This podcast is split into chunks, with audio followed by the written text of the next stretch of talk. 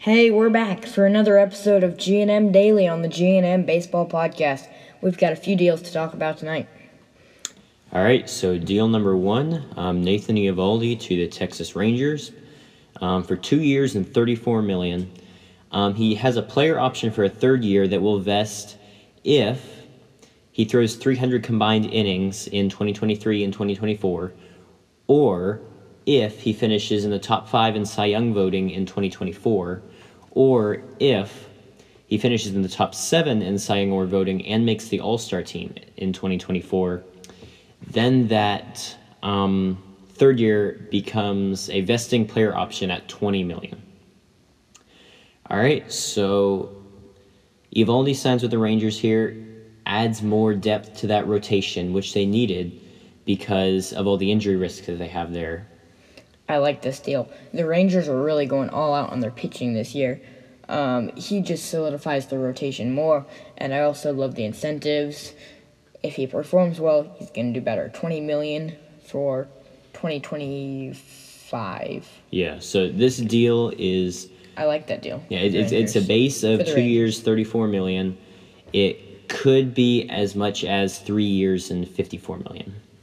Which is a pretty good deal. Uh, that's fair- that's fairly good, yeah. Twenty million a year is nothing to sneeze at in that third year if he reaches the incentives. So if he performs well, he gets extra money. It's good. Yeah, and um, yeah, so deGrom was a major injury risk. Um, Andrew Heaney, major injury risk. Uh, Jon Gray, um, he's more he's more reliable, but there's some injury risk with him too. So this just raises the floor of that rotation and the ceiling as well because it kind of pushes Dane Dunning back, Dane Dunning and Jake Odorizzi back into swing roles. Yeah, and of course you also have Jack Leiter and Kumar Rocker, Yeah, now their the stock. two top um, draft pitchers. Um, and so Kumar Rocker was injured earlier. Those will be awesome later on in the rotation. Yeah, now Rocker Le- Le- injury and Rocker have um, lost some stock since they were drafted early, but they're still regarded as top pitching prospects. Leiter especially. Yeah. I don't know if Rocker is even on the top 100, but I know Leiter is definitely No, one of the top dropped when prospects he got that in injury, so that's that's another reason to grab Eovaldi Yeah, for that third year, maybe in 2025, because by that time Rocker might be up. Yeah. You never know. yeah. Now of note, uh, two guaranteed years here for Eovaldi. He did have a three-year offer from the Red Sox, so maybe he just didn't want to play for the Red Sox. Maybe he saw the Rangers as um, more likely to contend than the Red Sox. Maybe the Red Sox were offering him less money over the three years. We don't really know what the situation was there. He did have a longer offer from the Red Sox and didn't sign there. Yeah, maybe he just wants to see how it's going to play out, how um, he ends up in two, three more years. Yeah, it's possible, and I think the Rangers' long-term outlook does look better than the Red Sox. The Red Sox, they're just kind of a mess right now. It's it's it's kind of ugly. Yeah, definitely a far cry from the 2018 World Series Red Sox. And Yeah.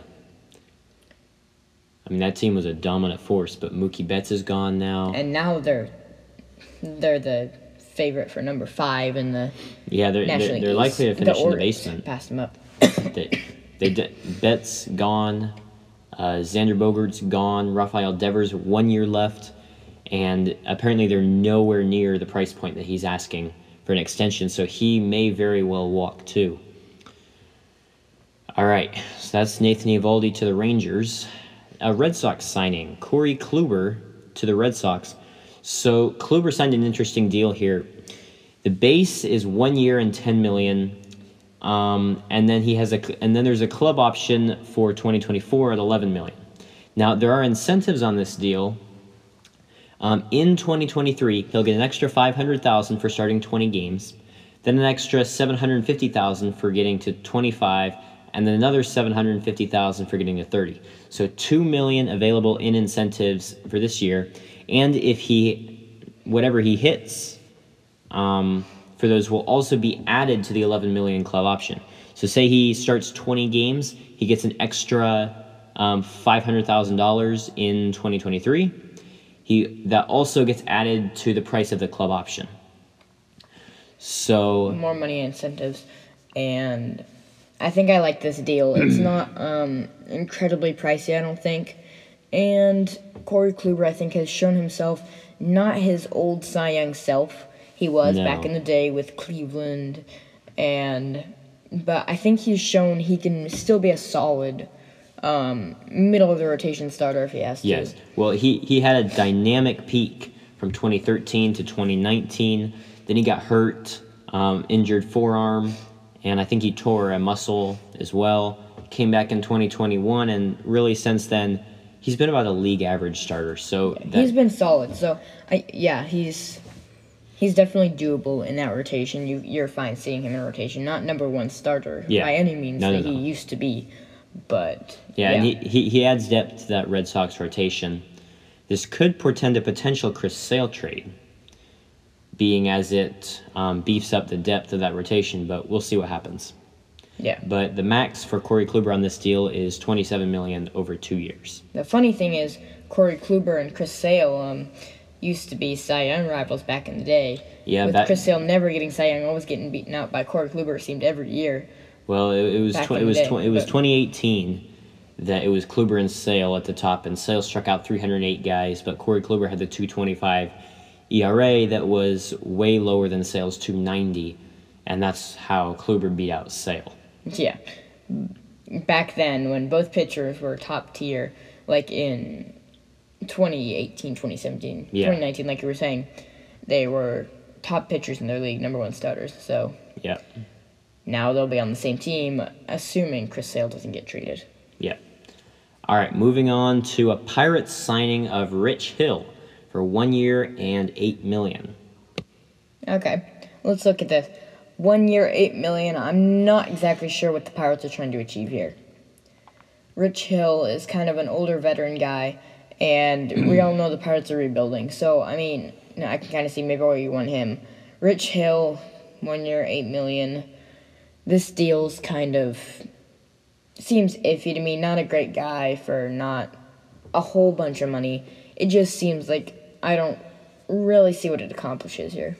Yeah, well, Rich Hill, um, he's now the oldest player in baseball after the retirement of Albert Pujols. He's the oldest oldest active player. Um, and what the Pirates are trying to do here is they're really trying to recreate what they did with Jose Quintana last year. Signed him to a one-year, two million dollar deal. He pitched very well over the first half of the season. They flipped him to the Cardinals for Johan Oviedo and Malcolm Nunez, stocked their system a little bit, and so that's basically what they're trying to do with um, Rich Hill, Choi, some of the other veterans they're bringing in. They're deadline bait. They're, they're going to look and see if they can bring the Pirates in some some extra prospects to help accelerate that rebuild. Um, I like this for the Pirates at one year, eight million. Rich Hill is a Well, I don't. I don't think they have a lot to lose. Yeah, yeah. Rich Hill can still produce. yeah he well, might produce this year. The thing about Rich Hill is he's never been durable, at least not for an extremely long time. But what he'll do is he'll give you qu- uh, league average or better output in um, an indefinite amount of innings. You never really know how much he's going to be healthy. It's almost a given that he's going to miss some time every year. And especially with how old he is now, he's in his 40s. He's getting close to his mid 40s. I believe he's 42 or 43. But So this is really kind of a gamble for the Pirates. I don't know that I would want to gamble in the situation that they are in, um, because if he, if his season turns out to be a little bit of a flop at the trade deadline, then you've got nowhere to send him, and so I mean, if he produces, then this isn't a bad deal, yeah. and Um, so that's their ideal situation. Even if he does flop, though, they're on the hook for one year, eight million. It's, it's not it's not it's, a franchise it's, it's not that move. much. No, no, no. Yeah, this shouldn't um this isn't a huge deal and it shouldn't make it shouldn't make too much of an impact on the Pirates. Yeah. whichever way Hill goes. All right, and our final move, um, Braves signed Sean Murphy to an extension, six years, seventy three million, and then a fifteen million club option for twenty twenty nine. Man, the Braves just keep on doing it.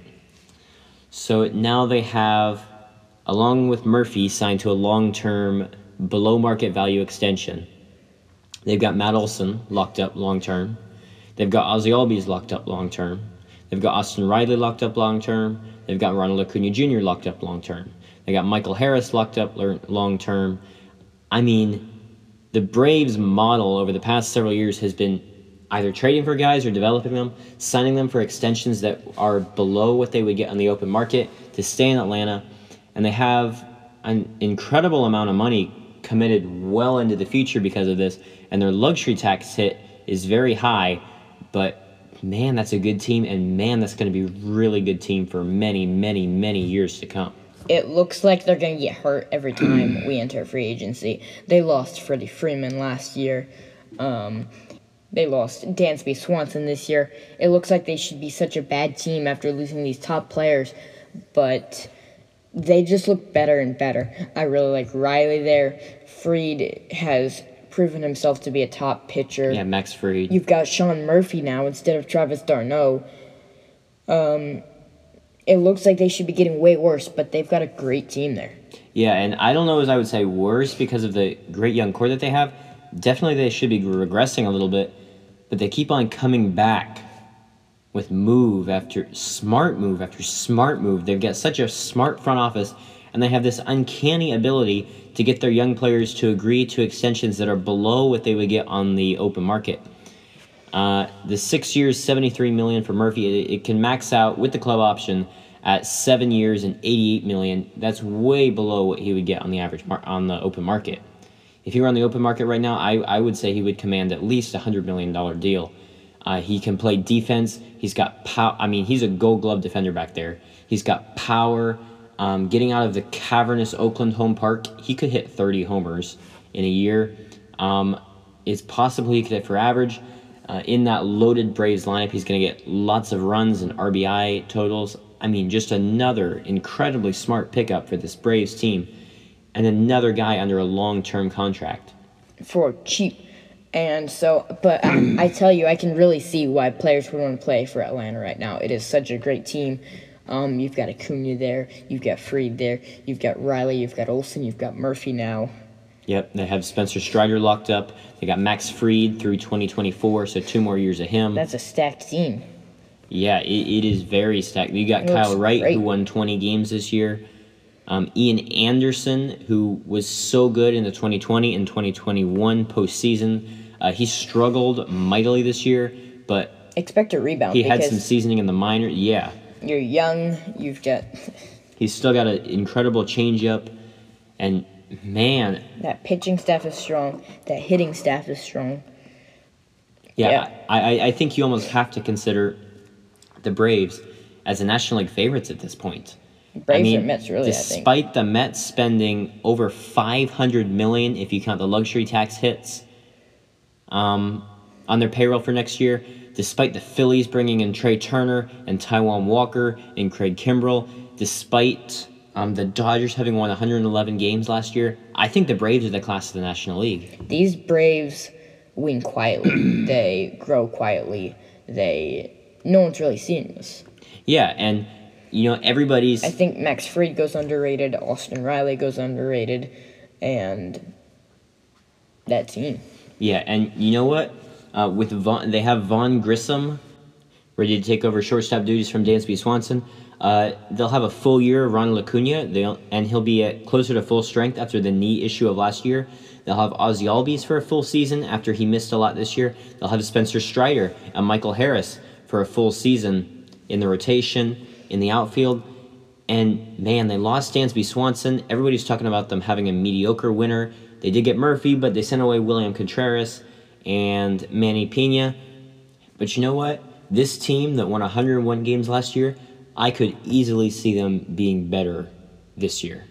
Oh, absolutely. Just building on last year's performance, especially with guys like Spencer Strider, Vaughn Grissom, Michael Harris, and Kyle Wright, who were all kind of the new guys this year. Kyle Wright pitched the year before, but I think after having a good season under their belts, that yeah. they can hit the ground running this year as well, those guys. And Max Fried, I'd like to see him actually win a Cy Young. Yeah. Um, and man, this National League East is scary. Oh, yeah. All right, so that wraps up our deals for the past couple of days. And that's it for G&M Daily. We'll see you next time on the G&M Baseball Podcast.